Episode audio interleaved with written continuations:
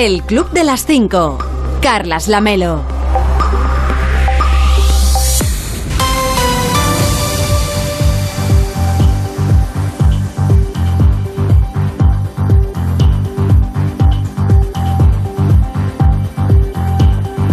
¿Qué tal? Muy buenos días. Son las 5 de la mañana, son las 4 en Canarias. Ya es 19 de abril, quedan 110 días para acabar 2022 y solo 103 para el 1 de agosto, por si a usted le interesa el dato. Hoy va a salir el sol a las 7 y 18 en Benicásime, en Castellón, a las 7 y 28 en El Astillero, en Santander, en Cantabria y a las 7 y 34 en Daimiel, en Ciudad Real, en Castilla-La Mancha. Y para entonces, para cuando salga el sol, ya les habremos contado que...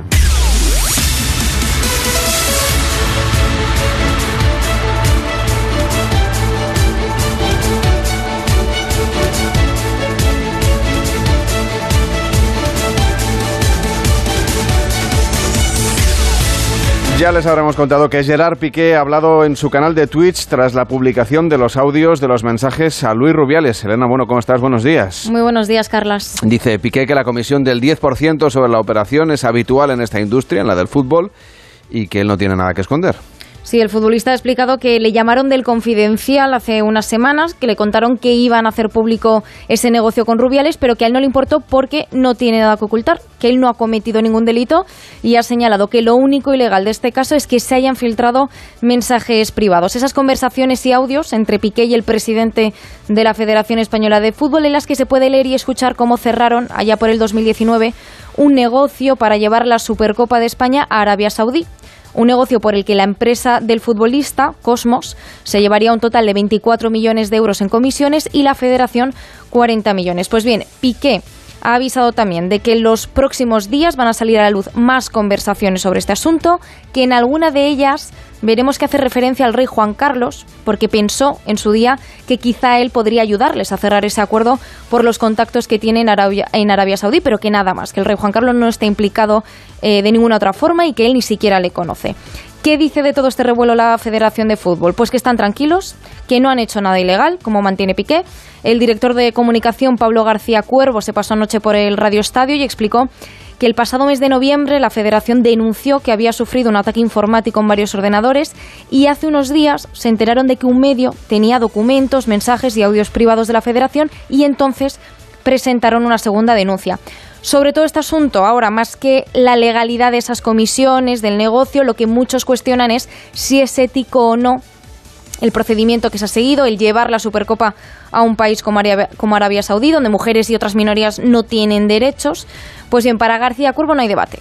Dijo en Radio Estadio que en una operación que da 40 millones al fútbol español, de los que 20 van al fútbol no profesional, y en la que la comisión no la paga la propia federación, no ve problema moral alguno.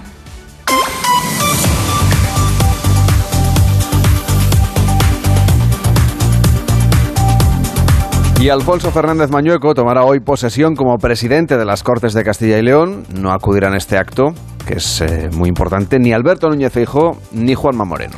A eso de las 12 del mediodía va a empezar en Valladolid esa toma de posesión de Mañueco. Revalida su mandato esta vez de la mano de Vox, que gracias a este acuerdo con el PP entra por primera vez en un gobierno autonómico. Como bien decías, en el acto no van a estar ni Moreno Bonilla ni Feijó. Los dos por problemas de agenda, han dicho. En el caso de Moreno Bonilla, porque hoy tiene reunión en Málaga del Consejo de Gobierno de la Junta de Andalucía. Y en el caso de Feijó, porque tiene justo hoy una reunión programada con sindicatos y patronal.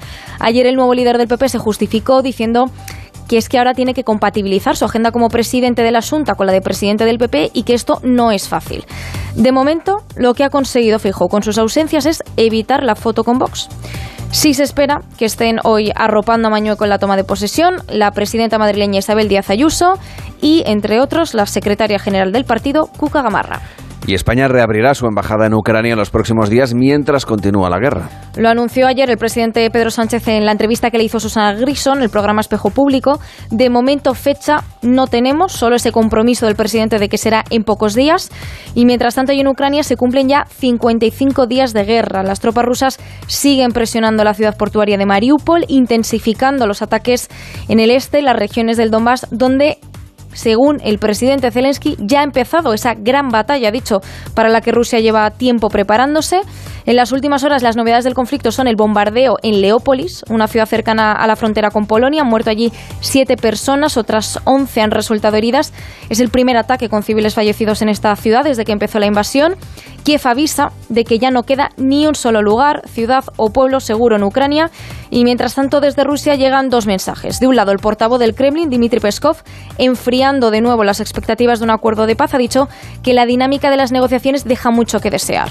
Y de otro lado, el presidente Putin, que intenta quitar hierro a las sanciones que están aprobando otros países contra Moscú, ha dicho que está saliendo más perjudicado Occidente que la propia Rusia, pero no piensa lo mismo el Banco Central de su país. Su presidente ha advertido este lunes a los diputados de la Duma que las reservas están acabando y que lo peor de la crisis está por llegar, lo hará, ha dicho, entre el segundo y el tercer trimestre de este año. Gracias, Elena, que tengas un feliz día. Muchas gracias, Carlas, igualmente. De lunes a viernes a las 5 de la mañana, el Club de las 5. Onda Cero. Carlas Lamelo. Y la llegada de una masa de aire frío procedente de latitudes altas favorecerá a lo largo de esta jornada un descenso drástico y significativo de las temperaturas de hasta 12 grados, incluso 15 grados menos que ayer en amplias zonas de la península, además de lluvias, de nevadas en cotas por debajo de los 1000 metros. Buena parte de España, también en Canarias, registrará un frío que contrastará con los días de Semana Santa. Tenemos borrascas en el Mediterráneo y atención porque el jueves llegará otra borrasca desde el Atlántico. La lluvia se va a extender casi por toda la península, salvo en el extremo sur.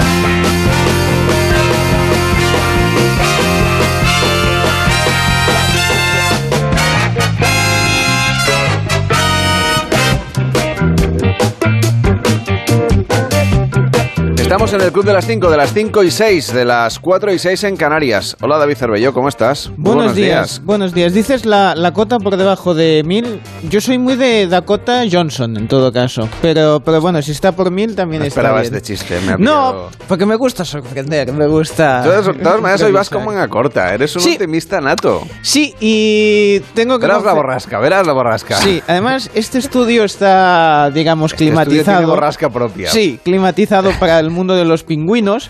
Y sí que lo estoy notando hoy un poquitín. O sea, que si, si ves que me quedo congelado, me ponéis una estufita. Todo es para luchar contra el coronavirus. Eso, eso, exacto. No, no, está bien, está Quizá bien. te constipas, pero el Sí. coronavirus no, no lo vas a Eso está bien, sí. Bueno, ¿a quién le deseas hoy los buenos días? Bueno, hoy es eh, evidentísimo porque las redes durante todo el día de ayer no, no hablaban de otra cosa que del candidato del Elisio Macron, Macron y su foto que ha levantado pasiones, pasiones. Ha levantado... eh, bueno, ha levantado en general, digamos, ¿no? Porque la gente le ha gustado mucho. Ahora compartiremos en, en Twitter una fotografía que es el montaje con que más me ha gustado, porque lo han comparado, digamos... O sea, vamos a explicar un poco... O sea, el meme del día, vamos. Sí, el meme absolutamente. Vamos a explicar un poco. Él está, Macron está pues sentado en el sofá, una actitud abierta, ¿eh? La camisa blanca que lleva también muy abierta. Debajo no lleva nada o lleva una camiseta felpudo. Porque digamos que hay una densidad mm, ahí de pelo, una cosa... es moqueta. O sea, digamos que lo que lleva en el, en el pecho Macron es moqueta eh, directamente. Entonces, claro, se ha compartido mucho la imagen de, de Mike Myers, el actor em, que protagoniza las películas de Austin Powers, ese agente, que en una de las escenas ya hacía, o sea, eh, si, si los Simpson adelantan situaciones que suceden, pues Mike Myers en Austin Powers también, en que se abría la camisa y aparecía ahí una moqueta casi de esas que pone welcome, de esas que cuando llegas a casa, pues, pues uno... mm, se quita, digamos, el, el polvo que pueda llevar en los pies y el polvo en general. Pues bueno, hay todo, todo tipo de, de reacciones, hay usuarios... Hay us- debate sobre la Hay depilación debate, sí, sí, sí. masculina y eso. Sí, si es brasileña, si es a la francesa, eh, digamos, hay todo tipo de reacciones. Alguien ha dicho, yo a Macron le pegaba una segunda vuelta. Bueno, aquí cada uno, porque claro, está a la espera de la, Sí, de sí, la segunda son el vuelta. domingo, no Claro, olvidemos. Hay más gente, hay, eso explica la foto. Sí, sí, hay gente de Le Pen, hay gente del felpudo de, de Macron. Bueno, luego algún... No sabemos si da votos o no. Bueno, dicen que donde hay pelo hay alegría. En ese caso, Macron es un hombre muy alegre. Hay gente que lo titulaba Lobo Hombre en París. E incluso, pues bueno, otro tipo de, mm, de, de famosos se hacían montajes como que estaban sentados al lado de, de Macron en ese, en ese sofá, ¿no?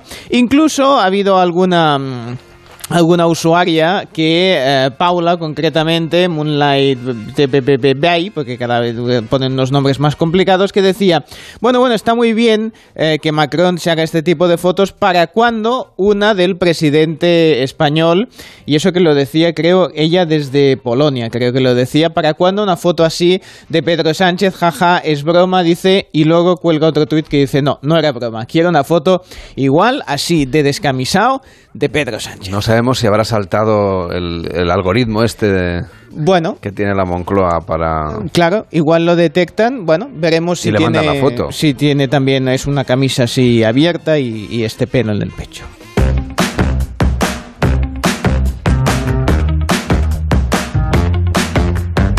¿Te animas tú, Cervello, a hacerte una foto así descamisado? No, no me gusta mucho en general salir descamisado, pero digamos que mm, algo de moqueta tengo en el pectoral. Gracias sí. por el dato, ¿eh? No, a ver, para- ya que preguntas, pues yo, no, yo, te he preguntado yo doy la información. si querías salir descamisado. Yo Nada soy, más. soy muy alegre, digamos. nada más, yo no digamos. he preguntado nada más. A ver, ¿a quién más le deseas hoy los buenos días? Pues a los dueños de una casa que han puesto en venta y que deja mucho que desear la oferta. Bueno, deja mucho de- que desear a no ser que te vaya eso, el humor y el cachondeo. Tiene, mm, lo pongo así un poco, tiene 330 metros cuadrados esta casa colonial situada en Mantua, en Virginia, Estados Unidos, que se vende por 800 mil dólares. Pero cuidado, eh, hay ciertos elementos de la casa que hay que destacar un poco, porque los 330 metros cuadrados está bien, tiene jardín, tiene desde fuera se la ve bien, pero dan algunos detallitos sobre la casa que podría ah, asustar incluso a los hermanos gemelos, esos que te entran y te arreglan la, la casa. A ver, dice, las ventanas y las puertas están podridas. Bueno. Esto, nada que los hermanos no hayan venido con un arquitecto arreglar, el segundo día y te diga eh, estas vigas tienen termitas, hay que mm, bueno, hay que habrá que pedir un presupuesto al ayuntamiento, bueno, lo que sea, ¿no? El tema está en que dicen no se puede ir a la planta de abajo, o sea, no hemos podido sacar fotos y no se puede ir porque la casa está habitada por gente, digamos, lo que serían ocupas, vamos a llamar. Es decir, venden la casa Un con... chollazo de casa. Sí, venden la casa con inquilinos, ¿eh? O sea, el todo incluido es que incluye... El desalojo lo, lo asume usted. Sí, sí, ya una vez ya usted ya firme los papeles y pague estos, estos eh, módicos 800 mil dólares, pues ya usted ya se apaña con ellos. Lo piden en cash, o sea, lo piden en, en billete, cosas que deben ser pues, unos cuantos, un maletín. O dos. Sí, sí, esto ya directamente. Solo, afecta, eh, solo ofertas en efectivo, dice, sin posibilidad de ver el sótano. La casa se vende como es, ¿eh? dice, con el reconocimiento de que la casa se transmitirá con una persona o personas, lo dejo un poco ahí en duda, que viven en el piso inferior sin contrato de arrendamiento. Pues bueno, si alguien Un se chollazo, anima, ¿eh? sí, si alguien se anima y dice, a mí me gusta, que a mí las cosas así fáciles, no, a mí me gustan las cosas complicadas, oye, pues que sepáis Que que- recuerda la de la... Esta casa es una ruina. Bueno, sí. También físicamente, ¿eh? no, no por lo que nos explica, sino que... Sí, sí, no, es una casa así se colonial. También te diré que por la fotografía que he visto, el coche no cabe dentro del garaje, pero bueno, eso es otro tema. Quiero decirte. Que hacen la- los coches ahora muy grandes. Sí, eso también es verdad. Pero quiero decirte, tiene sus años la casa, es colonial. Bueno, si alguien está interesado, pues ahí tienen la información. Gracias, Cervello, por hacernos de agente inmobiliario. El Club de las 5. Además de lo de Piqué, la actualidad deportiva pasa por la derrota del Barça frente al Cádiz. Nos lo cuenta Edu Pidal. Buenos días. Hola Carlos, buenos días. Y esa derrota del Barça en el Camp Nou ante el Cádiz deja prácticamente sentenciada la liga si no lo estaba ya, porque la diferencia de puntos del Real Madrid, que es el líder, es casi insalvable para sus perseguidores. El Barça, el Sevilla, el Atlético de Madrid. El Barça perdió ayer 0-1 con el Cádiz, un Cádiz que por cierto sale de los puestos de descenso y se acerca un poquito más a la permanencia con 31 puntos. Pero uno de los grandes temas del día es lo que ayer destapó el Confidencial, los audios en los que el presidente de la Federación Luis Rubiales y Gerard Piqué, uno de los capitanes del Barça, apañaban las comisiones para llevar la Supercopa de España a Arabia Saudí. A ver, Rubí, eh, si es un tema de dinero, hostia, tío, se paga 8 al Madrid, 8 al Barça, a los otros se les paga 2 y 1, son 19 y os quedáis la federación 6 kilos, tío. Antes de no quedaros nada. Jerry, enhorabuena. Y no me refiero ni al partidazo de ayer ni a tu gol. Me refiero a que ya son más de las 12 y por lo tanto ya es firme el acuerdo con Arabia Saudí. Un abrazo, gracias por todo y aquí estoy para lo que necesites. Piqué se defendió anoche diciendo que no ha hecho nada ilegal. De lunes a viernes a las 5 de la mañana, el Club de las 5. Onda Cero. Carlas Lamelo. Pues bien, sigue el tema, porque hoy en Onda Cero.es también nos cuentan esas explicaciones de Gerard Piqué a través de su cuenta de Twitch. Puede escucharlas, además, íntegras con los comentarios del equipo de Radio Estadio Noche en nuestra página web, están ahí disponibles. También en nuestra aplicación dice Piqué que él no ha hecho nada ilegal, como nos contaba ahora Edu Pidal, y pide además que se investigue la filtración de los audios. A mí me llama el confidencial hace una semana y me dice, esto va a salir. Y van a salir tres días, y van a salir audios, y van a salir, no sé, mil historias. Y yo les dije, me da igual, que salga lo que quiera. Que salga lo que quiera. Si es que me da igual, no me tengo que esconder de nada. Aquí estamos hablando de una cosa que es totalmente legal, que hay gente que puede dudar y levantar la mano y decir, esto es conflicto de interés, no es conflicto de interés, esto es moralmente es correcto, no es correcto. Lo podemos debatir aquí, podemos estar media hora. Aquí lo único que se ha hecho ilegal es coger unos audios privados de una persona, filtrarlos a la prensa por un interés que no sabe ser tonto para saber quién puede estar detrás. Y en vez de investigar esto, que es lo ilegal, lo que de verdad es jodidamente eh, jodido, no, vamos a hablar de, bueno, de la comisión cuando este es un tema, señores, que en el 2019 esta noticia ya salió. El capitán del Barça asegura también que saldrán más audios en los próximos días, algunos haciendo referencia al rey Juan Carlos. Respecto a los audios de, de que van a salir, me comentó que hay algún audio por ahí que, que hablo mencionando al rey emérito eh, en algún momento, pues sinceramente no me acuerdo, no lo conozco de nada al rey emérito, pero entendí en ese momento que a lo mejor nos podía ayudar por sus contactos y creo que le, bueno, supongo que debería hablarle al presidente, pues a ver si nos podía eh, echar una mano, creo que era un tema de pagos, de que no pagaban, no me acuerdo, te estoy hablando de verdad. Puede escucharlo con el completo en onda ondacero.es. Allí también le resumen la entrevista que concedió Pedro Sánchez a Susana Griso en Antena 3, donde reconoce que el gobierno revisará la baja las previsiones de crecimiento del PIB y achaca el incremento de precios a la guerra en Ucrania. Sí, eh, tenemos eh, una inflación ahora mismo, como bien eh, nos ha recordado el Instituto Nacional de Estadística, en torno al 9,8%. Es verdad que si nos vamos a las inflaciones que tienen otras economías, en Estados Unidos están por encima del 8%, Alemania casi en el 8%, Holanda está en el 11%, es evidente que el 70% del alza de los precios viene explicado o bien por el precio de la energía o bien por los precios de los alimentos no elaborados. Mientras tanto, Alberto Núñez Feijó no acudirá a la toma de posesión de Mañueco en Castilla y León, aduciendo problemas de agenda y reprocha a Pedro Sánchez que no baje los impuestos en este contexto de alza de precios. Por otra parte, el presidente de Ucrania, Volodymyr Zelensky, anuncia que Rusia ha iniciado una nueva ofensiva en el este de Ucrania en una dura pugna por el control de Donbass. Puede leer toda la información de la guerra en ondacero.es. En nuestra web también revisan en qué situaciones será obligatorio seguir llevando mascarilla pese a la supresión general en interiores que, como saben, tiene excepciones como el transporte colectivo, los centros sanitarios, las farmacias o las residencias de ancianos. Los servicios de prevención de las empresas van a decidir qué hacer con los tapabocas cuando estemos en el trabajo. Seguimos repasando lo que nos cuentan en nuestra página web en onda0.es. España es el segundo país más infeliz de Europa, según la encuesta Global Happiness. Solamente nos ganan en este triste ranking los húngaros. Los más felices de Europa son los holandeses, los ingleses y los franceses. En onda0.es también le cuentan que uno de los dos hijos que esperaban Cristiano Ronaldo y su mujer, Georgina Rodríguez, ha fallecido durante el parto. El futbolista ha compartido su dolor en las redes sociales. Puede consultar en onda0.es también también cómo evoluciona el cambio en el panorama meteorológico con el regreso del frío y la bajada de hasta 12 grados en muchos puntos de nuestra geografía. Además, en nuestra web le explican con detalle cuánto tiempo tarda Hacienda en devolver el dinero desde la declaración de la renta si a usted le sale a devolver. Allí también leemos que un pueblo de Sevilla ha cambiado su nombre por el de Ucrania como muestra de solidaridad. El pueblo es Fuentes de Andalucía, que ahora se llama Ucrania, y algunas de sus calles se han rebautizado con nombres como Kiev, Odessa o Mariupol.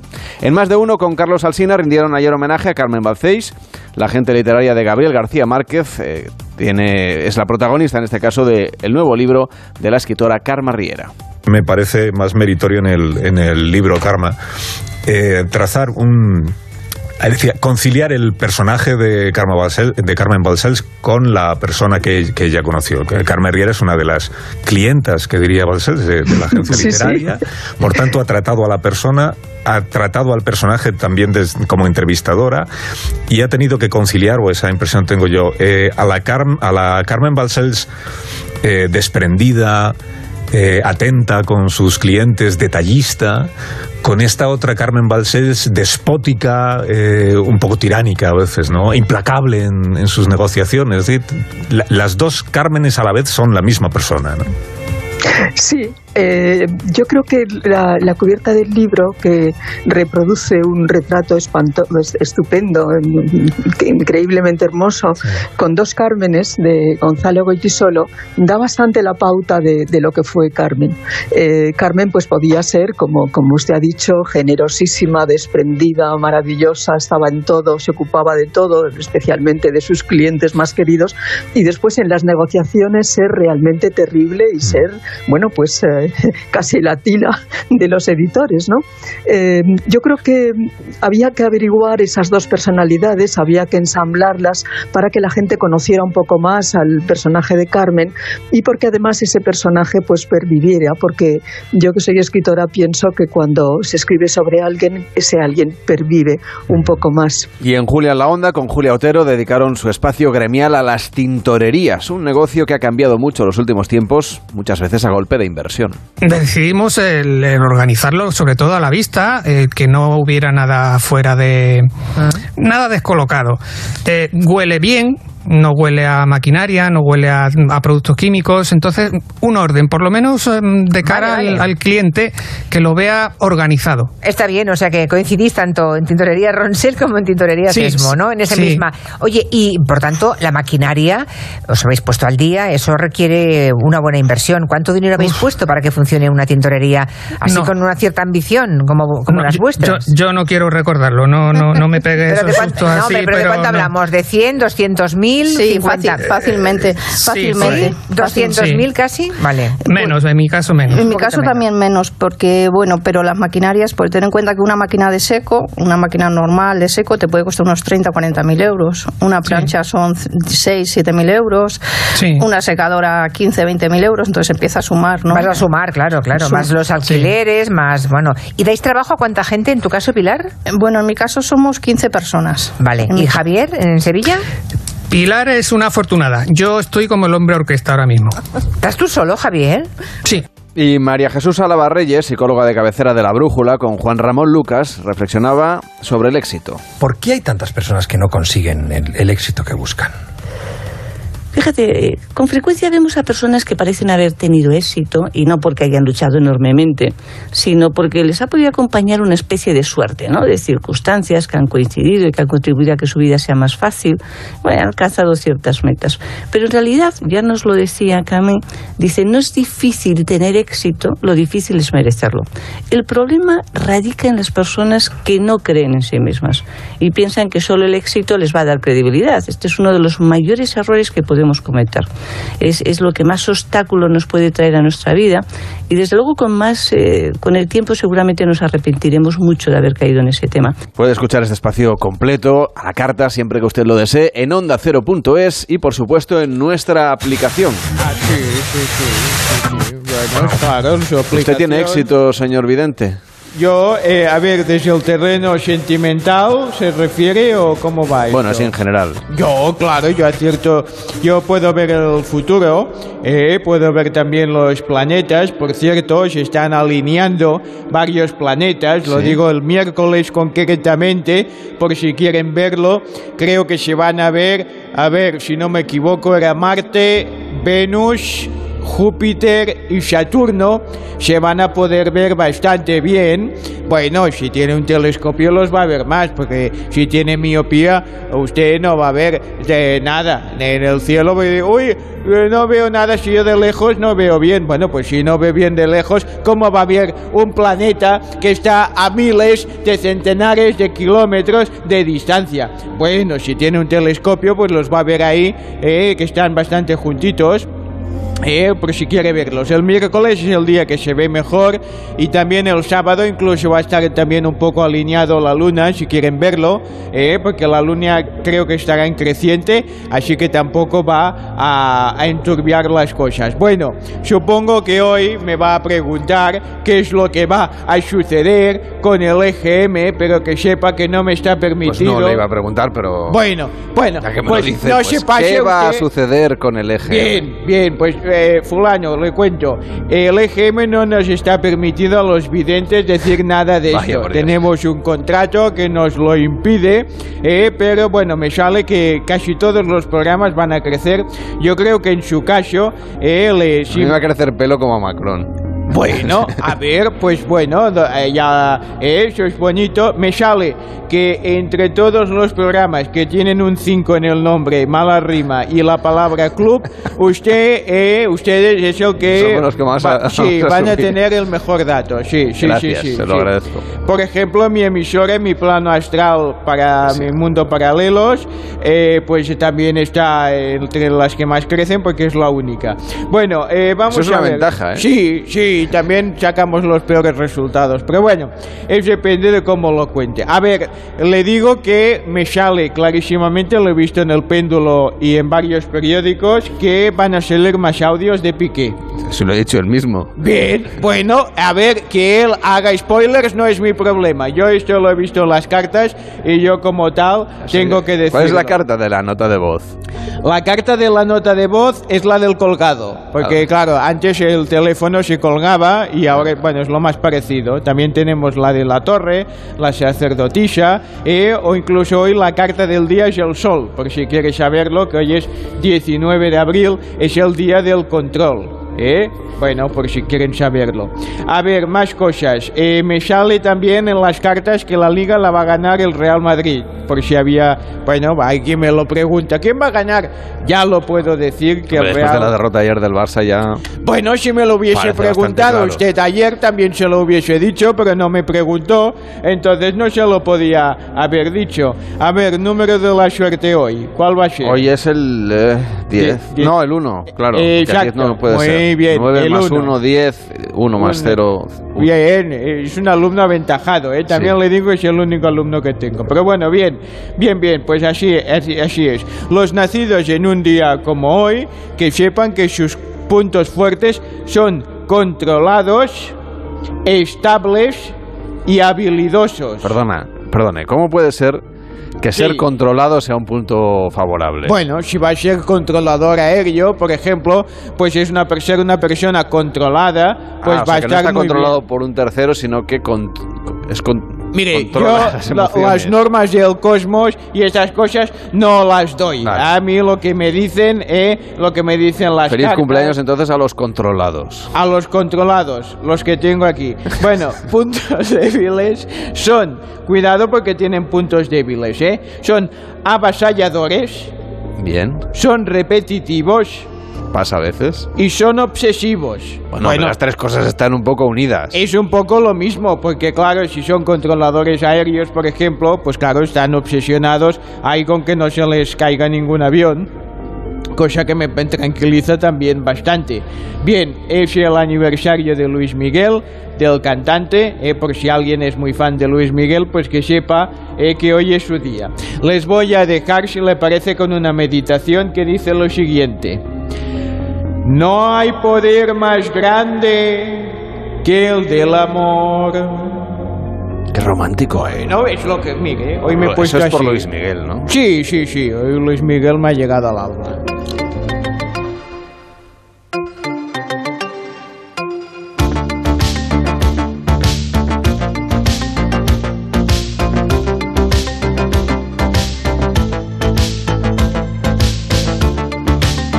Participa en el Club de las 5. 676 760908.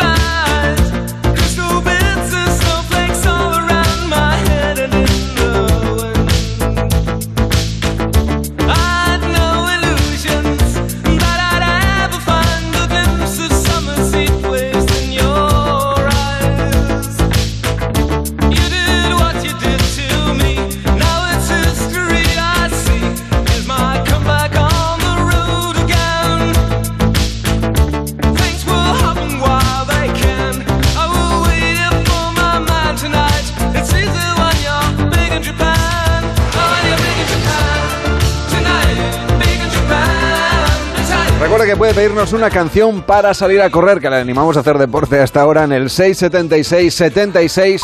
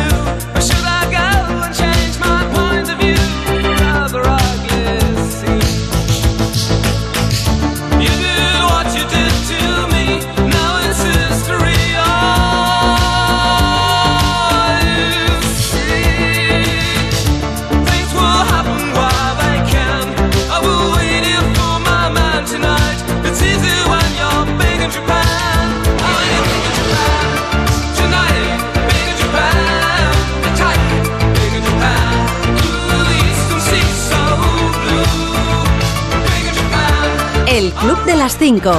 Carlas Lamelo.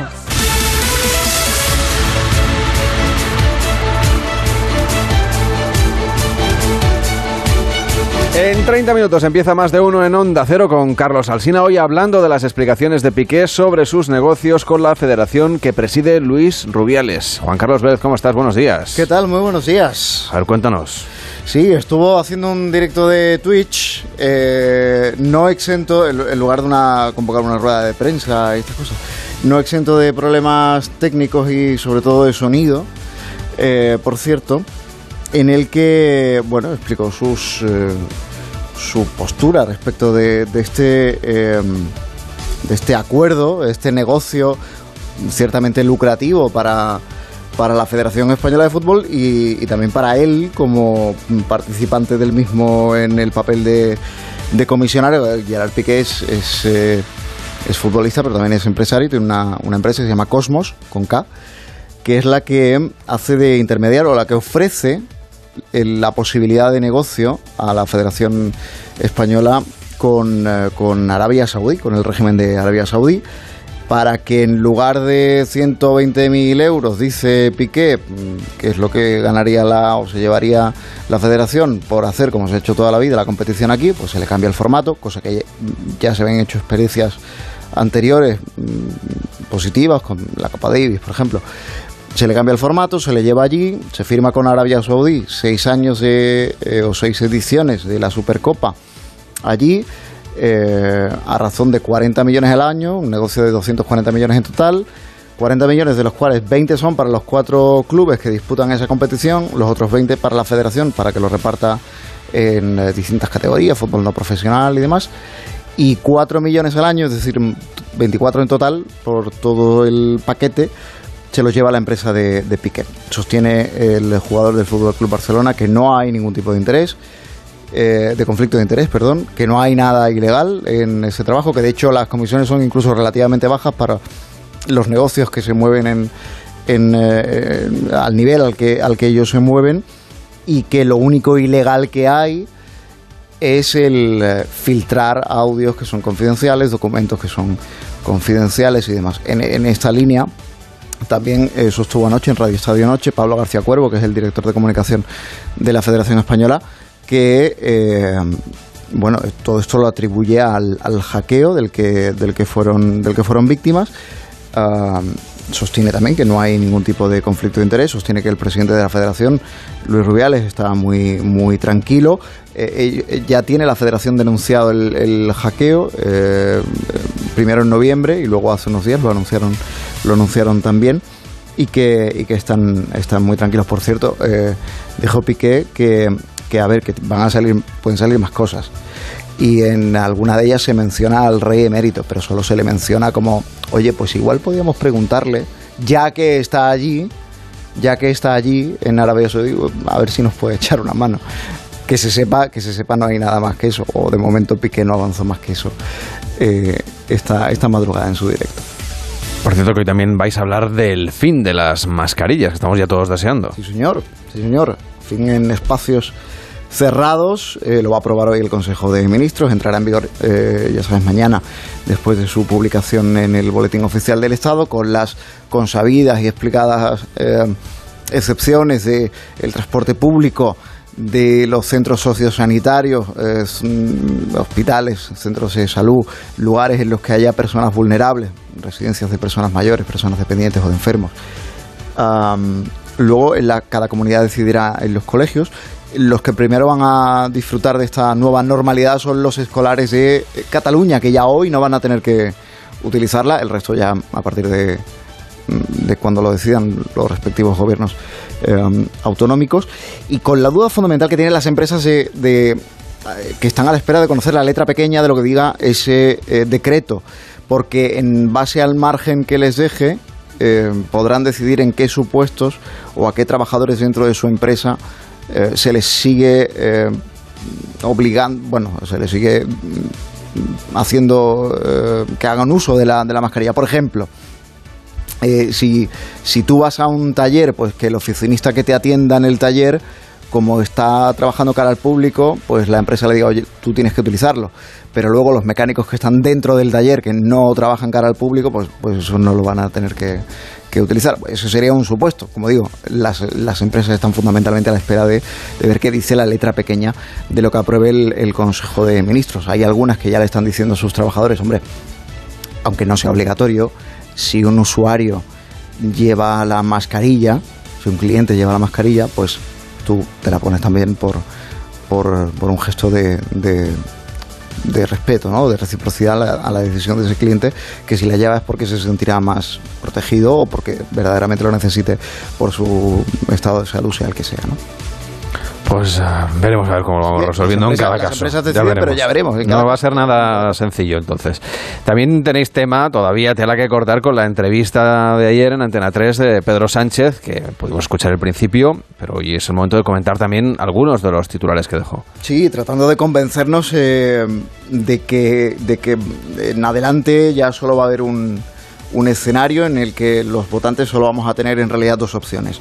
Una que sea un gobierno de coalición Partido Popular Vox, como el que hoy toma eh, posesión en, Castilla y León, por cierto, el señor eh, Mañueco, o uno del PSOE, dijo Sánchez, con eh, lo que represente el espacio de Yolanda Díaz, sea lo que sea que represente el espacio de Yolanda Díaz y quienes se integren en ese espacio.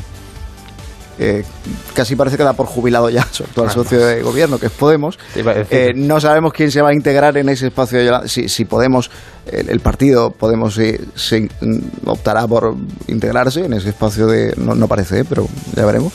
Eh, hay otros que a lo mejor sí, más fácilmente, pero, hombre, no parece que el espacio de Yolanda Díaz vaya a incluir a Esquerra Republicana o a Bildu o al PNV, que son socios habituales del gobierno. Y lo que dicen las encuestas es que en determinadas situaciones, eh, en, eh, elecciones generales en España, en algunas elecciones generales que puedan venir a la vista, como en Andalucía, por ejemplo, Partido Popular y Vox sí que podrían gobernar en coalición, pero no está claro o directamente no dan las... eh, es difícil valorarlo porque como lo de Yolanda Díaz quedó aparcado, ¿te acuerdas que dijo esto? Lo dejamos aparcado ahora de momento. Eh, es difícil valorarlo en las encuestas, el, peso que pueda tener en términos de intención de voto y, su traslación o traducción a, a escaños. eh, Yolanda Díaz per se, o el yolandismo si quieres. Pero no parece que sea suficiente para Pedro Sánchez gobernar solo con Yolanda Díaz, sino que lo más probable es que siga necesitando al, al resto. Por cierto, dijo ayer, después de mucho resistirse, después de que todas eh, las instituciones y organismos que hacen sus propias previsiones respecto del comportamiento de, o evolución de la economía, después de que todas ellas hayan empeorado las eh, previsiones económicas, el comportamiento del, PIB en España y con una inflación como la tenemos, desfocada en el 10%, Ayer eh, avanzó, admitió Sánchez que va llegando el momento de que el gobierno también revise, previsiblemente a la baja, claro, sus previsiones, sus previsiones económicas. ¿Qué más nos vais a contar hoy en Más de Uno? Sobre todo a partir de las 10. Pues a ver, te cuento, ¿a ti te gustan los Simpson? A mí me gustan los Simpson, claro que sí. Pues eh, te va a contar Elena, bueno, ¿por qué, por qué hoy es el Día Mundial de los Simpsons? Hoy es el Día Mundial de los Simpsons. Seguramente una de las familias más eh, célebres y reconocibles de, de, la, de la televisión. Eh, ¿Cuántos años lleva Los Simpson eh, emitiéndose? ¿20 años? ¿20 y pico años? Luego te lo va a contar Elena, seguro, con, con, el, con el dato preciso y, y, y exacto. Hay una canción que no te puedes perder y sobre todo una historia de esa canción que no te puedes perder, que te la va a contar Sara Iturbide y esa canción es Sweet California de los Rolling, que viene a ser, ya te lo avanzo, una especie como de homenaje a la música folk, porque estaban eh, ellos con la morriña, con la morriña mientras eh, pasaban un exilio fiscal tratando de huir de, tratando de esquivar el fisco británico eh, y echaban mucho de menos su, su música, las raíces musicales ¿no? de, de la Gran Bretaña. Y luego, luego es que hay mucho más, porque por ejemplo, además, hoy es, hoy es uno de estos días de, de, ponerse más de uno con libreta. ¿Por qué? Porque tenemos cocinillas. Vale. Entonces hay que coger la libreta, hay que no perder. Esto de la libreta es más antiguo, pero bueno, el móvil, si quieres. Eh, hay que no perder detalle de lo que te cuenten David de Jorge, de lo que te cuente Leo Harlen y de lo que te cuente José Gordón, que es ganadero, y que hoy van a hablar de la cecina, que es uno de Oh, mis productos qué favoritos. maravilla.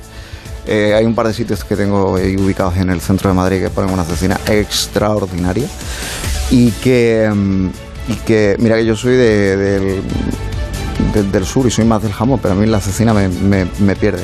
Así que hoy no te lo vayas a, a perder. Además va a estar eh, Roberto González, que es cortador de cecina, que también tiene su ciencia, ¿eh? como la del jamón. También tiene su, también tiene su aquel.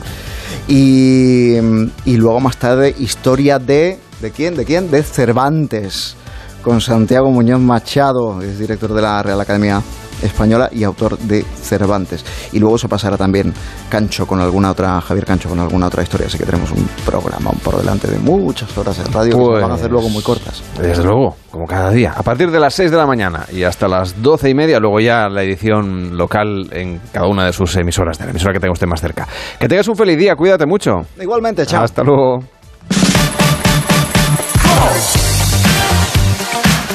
Y en la televisión Cervello, ¿qué me cuentas? A ver. Bueno, pues Ricardo Darín por El hormiguero, en este caso no para hablar de una película, sino de la obra de teatro que lleva de gira por nuestro país, que lleva muchos años con ella y que ha notado cómo está cambiando la sociedad al mismo tiempo. Tu personaje, Juan, es, es bastante machista. Lo llevas, lo llevas haciendo como siete años. Sí.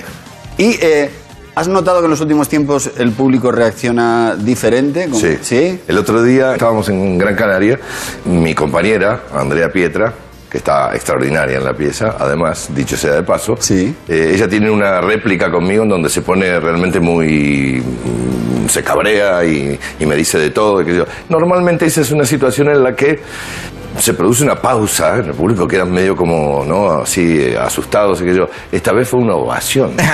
o sea, cuando cargó contra mí, todo el público, ¡ra! fue una ovación a telón abierto. Dije, Ha cambiado el mundo. Ha cambiado el mundo. Sí, por suerte. Me han dicho que incluso hay algunas eh, mujeres que alguna vez te insultaban en mitad de la obra. Había una como anciana- Twitter en directo. Sí, sí, sí, eso fue, eso fue genial, porque estaba, en- estaba sentada en primera fila una señora muy mayor, muy mayor, muy anciana, eh, chiquitita, que estaba sentada así y en una parte que realmente el personaje se expone muchísimo a la crítica, mi personaje, eh, cuando yo pasaba caminando por delante de ella en el escenario, muy bajito, solo para que lo escuchara, yo me decía, desgraciado.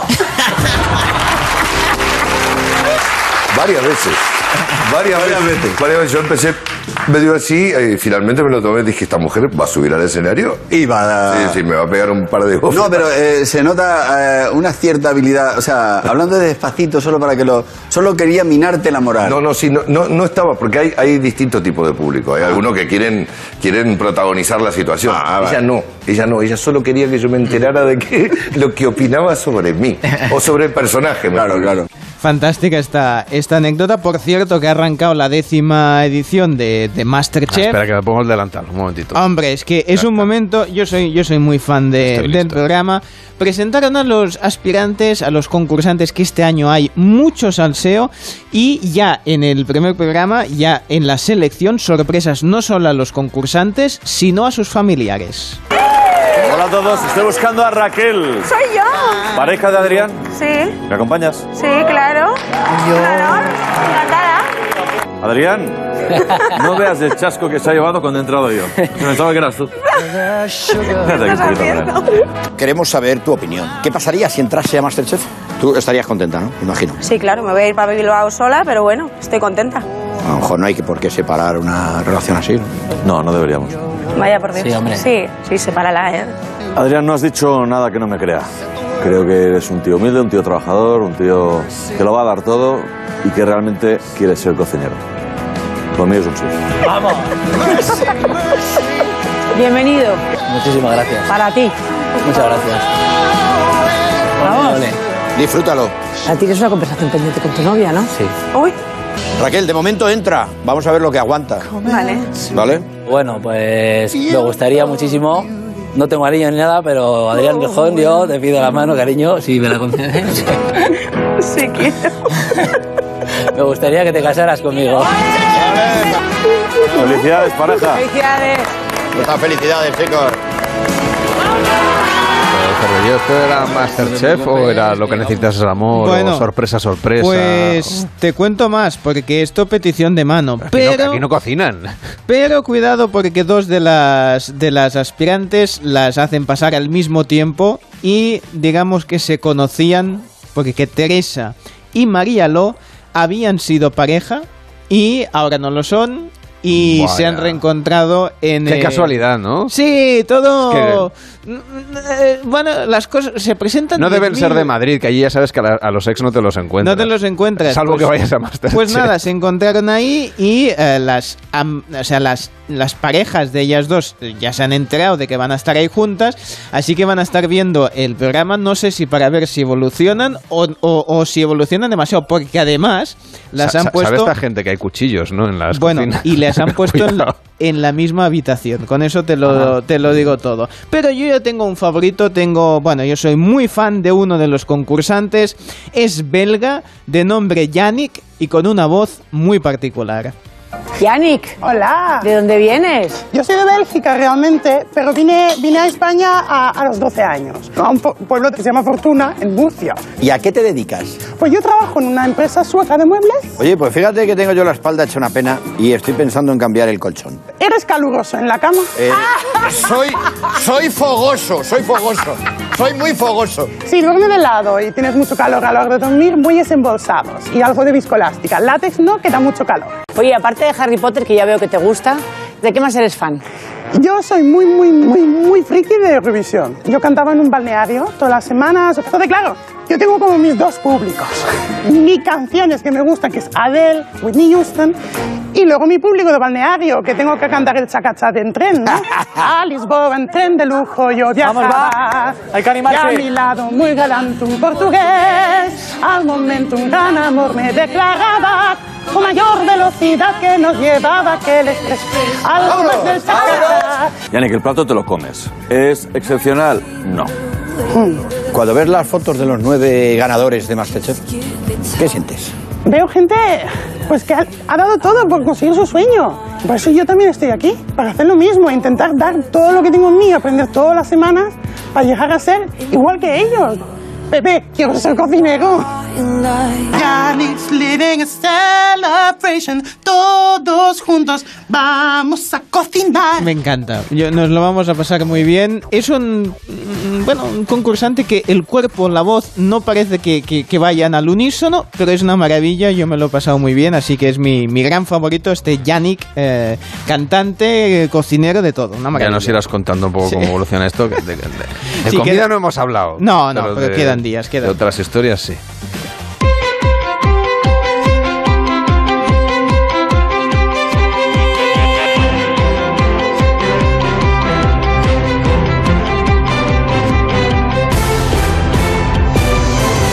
La despoblación de la España interior tiene también consecuencias económicas. Muchos de nuestros territorios llevan 70 años drenando población, lo que se ha convertido pues, en, en una bola que no ha parado de crecer. Sin nuevas generaciones, pues luego no nacen niños, las oportunidades laborales se van perdiendo en favor de la vida en la ciudad. Hace 70 años, 23 provincias tenían el 34,1% de la población en España. Ahora son solamente el 18,1% de estas mismas 23 provincias. Hay un diferencial del 1% en el Producto Interior Bruto entre los territorios menos poblados y los más poblados en España. Vamos a hablar de este tema cuando son las 5 y 49, las 4 y 49 en Canarias, con Jorge Díaz Lanchas, que es profesor de Economía en Comillas y CADE. ¿Qué tal? Buenos días. Buenos días. ¿Hasta qué punto es un asunto de interés económico lo que suceda en el futuro con la España vaciada que se, de la que se habla tanto y que además pues tiene ramificaciones que pueden afectar más allá de la coyuntura social? Bueno, pues de primeras, eh, el patrón de la despoblación, o sea, lo que, lo que está demostrando es que la actividad económica, pues a lo largo del territorio no, no se distribuye de, de manera homogénea. Es decir, que hay zonas que consiguen generar mucha, mucho empleo, mucha actividad, mucho negocio, mientras que otras se van quedando atrás. Y esto lo que nos muestra es que es un patrón, eh, por un lado, que puede afectar a las perspectivas de los individuos que viven en las zonas que se van quedando atrás, básicamente las perspectivas eh, económicas de largo plazo.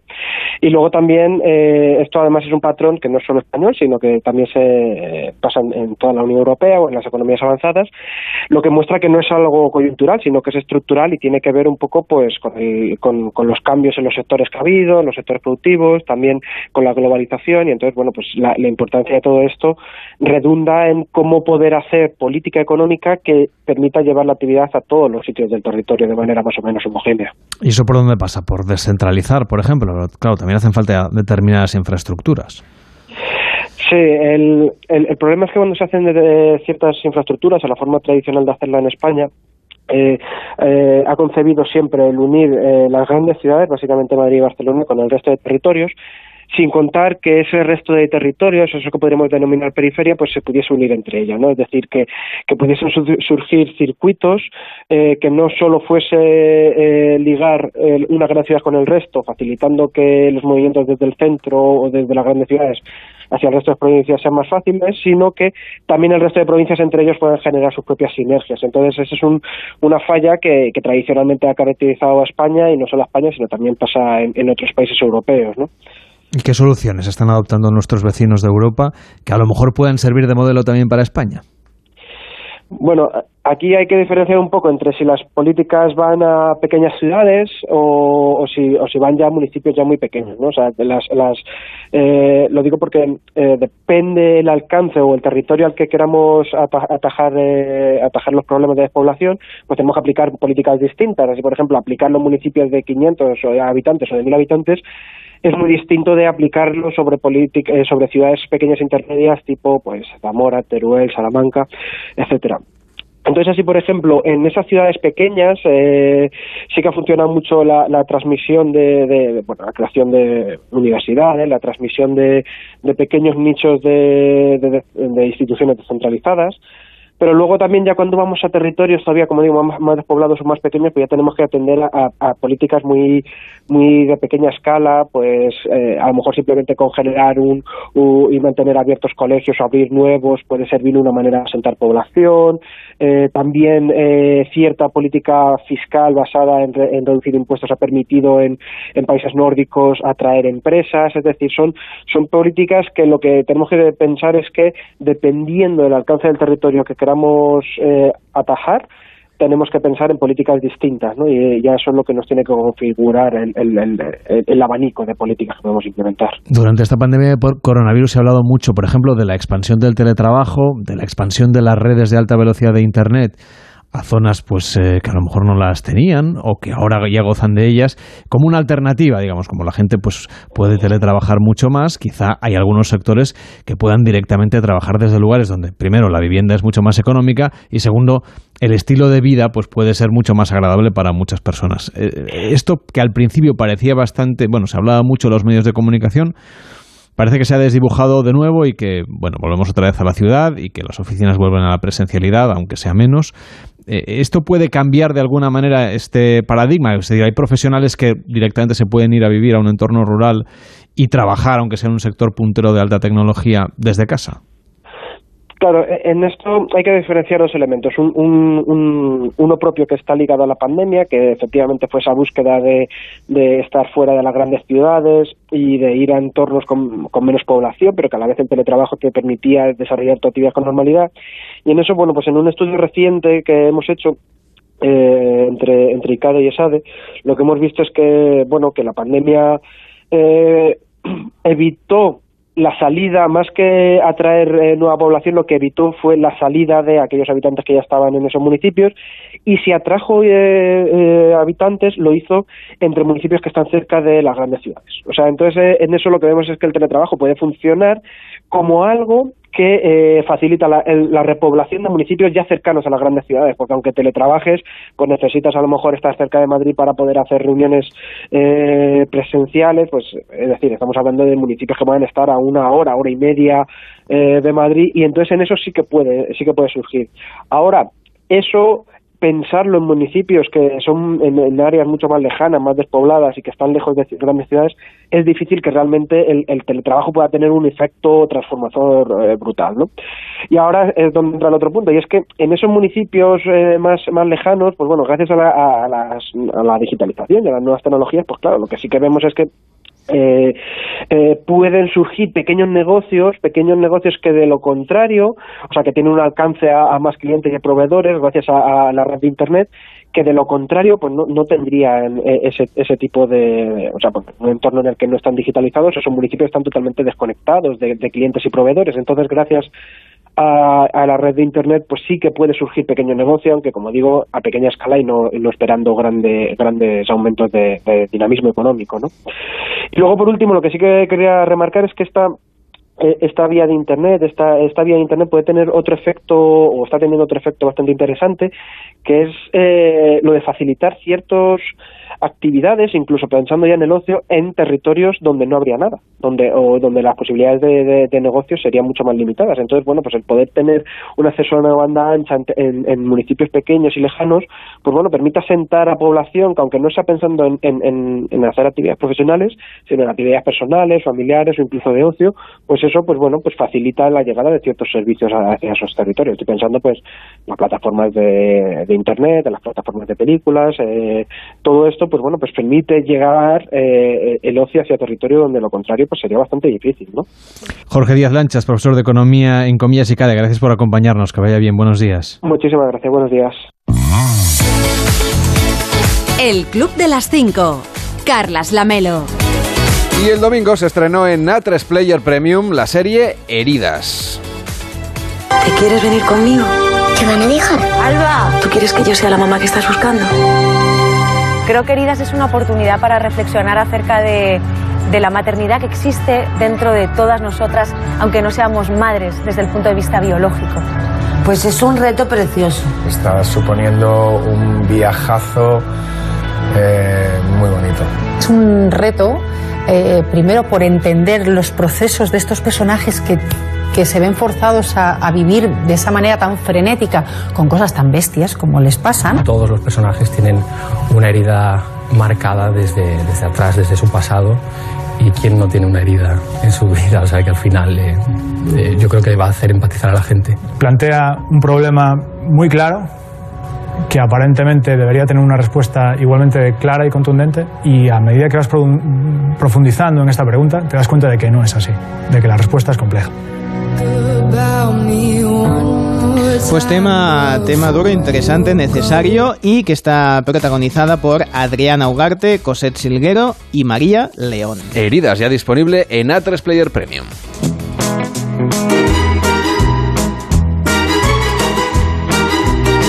Se puede poner usted el primer episodio y sacarse un café, por ejemplo. Sí. Venga, Cervello, que he roto la Sí. hucha, hoy tengo monedas. ¡Ay, qué bien! A ver si me llegan bien. hasta el viernes, que tendremos concurso. Bueno. Puede mandar nota de voz en el 676-760-908.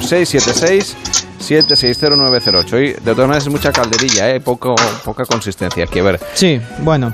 ¿Qué nos cuentan mientras nos tomamos el café? Pues bueno, en caso de que, bueno, yo, por si me va muy mal el GM y tal, eh, he estado mirando profesiones interesantes. Hay una, atención. Si eres pesimista, Cervello. no, pero bueno, nunca está de más, ¿no? Disfruta el café, luego ya veremos. Sí, exacto, hay que vivir el momento intensamente.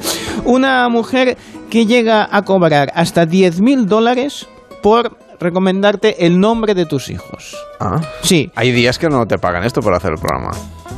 cualquiera, eh, todos los días. Pero el tema es que esta, esta señora pues recomendaba nombres y lo hacía gratis, lo hacía altruistamente, porque toda su vida le ha gustado mucho el tema. No, conozco nombres, yo te recomiendo este. Y dice, oye, ¿y si empiezo a cobrar por esto, no? Y efectivamente el negocio le está yendo muy bien porque cobra desde 1.500 si está de oferta, igual es un 2 por 1 Es que de hay nombres nombres. que son más Sí. claro. O si se lo mira más, así te lo recomienda, cobra hasta 10.000. Bueno, si queréis buscarlo es What's in a Baby Name, su cuenta de Instagram. Si tenéis 10.000 euros. Gracias, Cervello. Hasta mañana. Ahora empieza más de uno en Onda Cero con Carlos Alsina.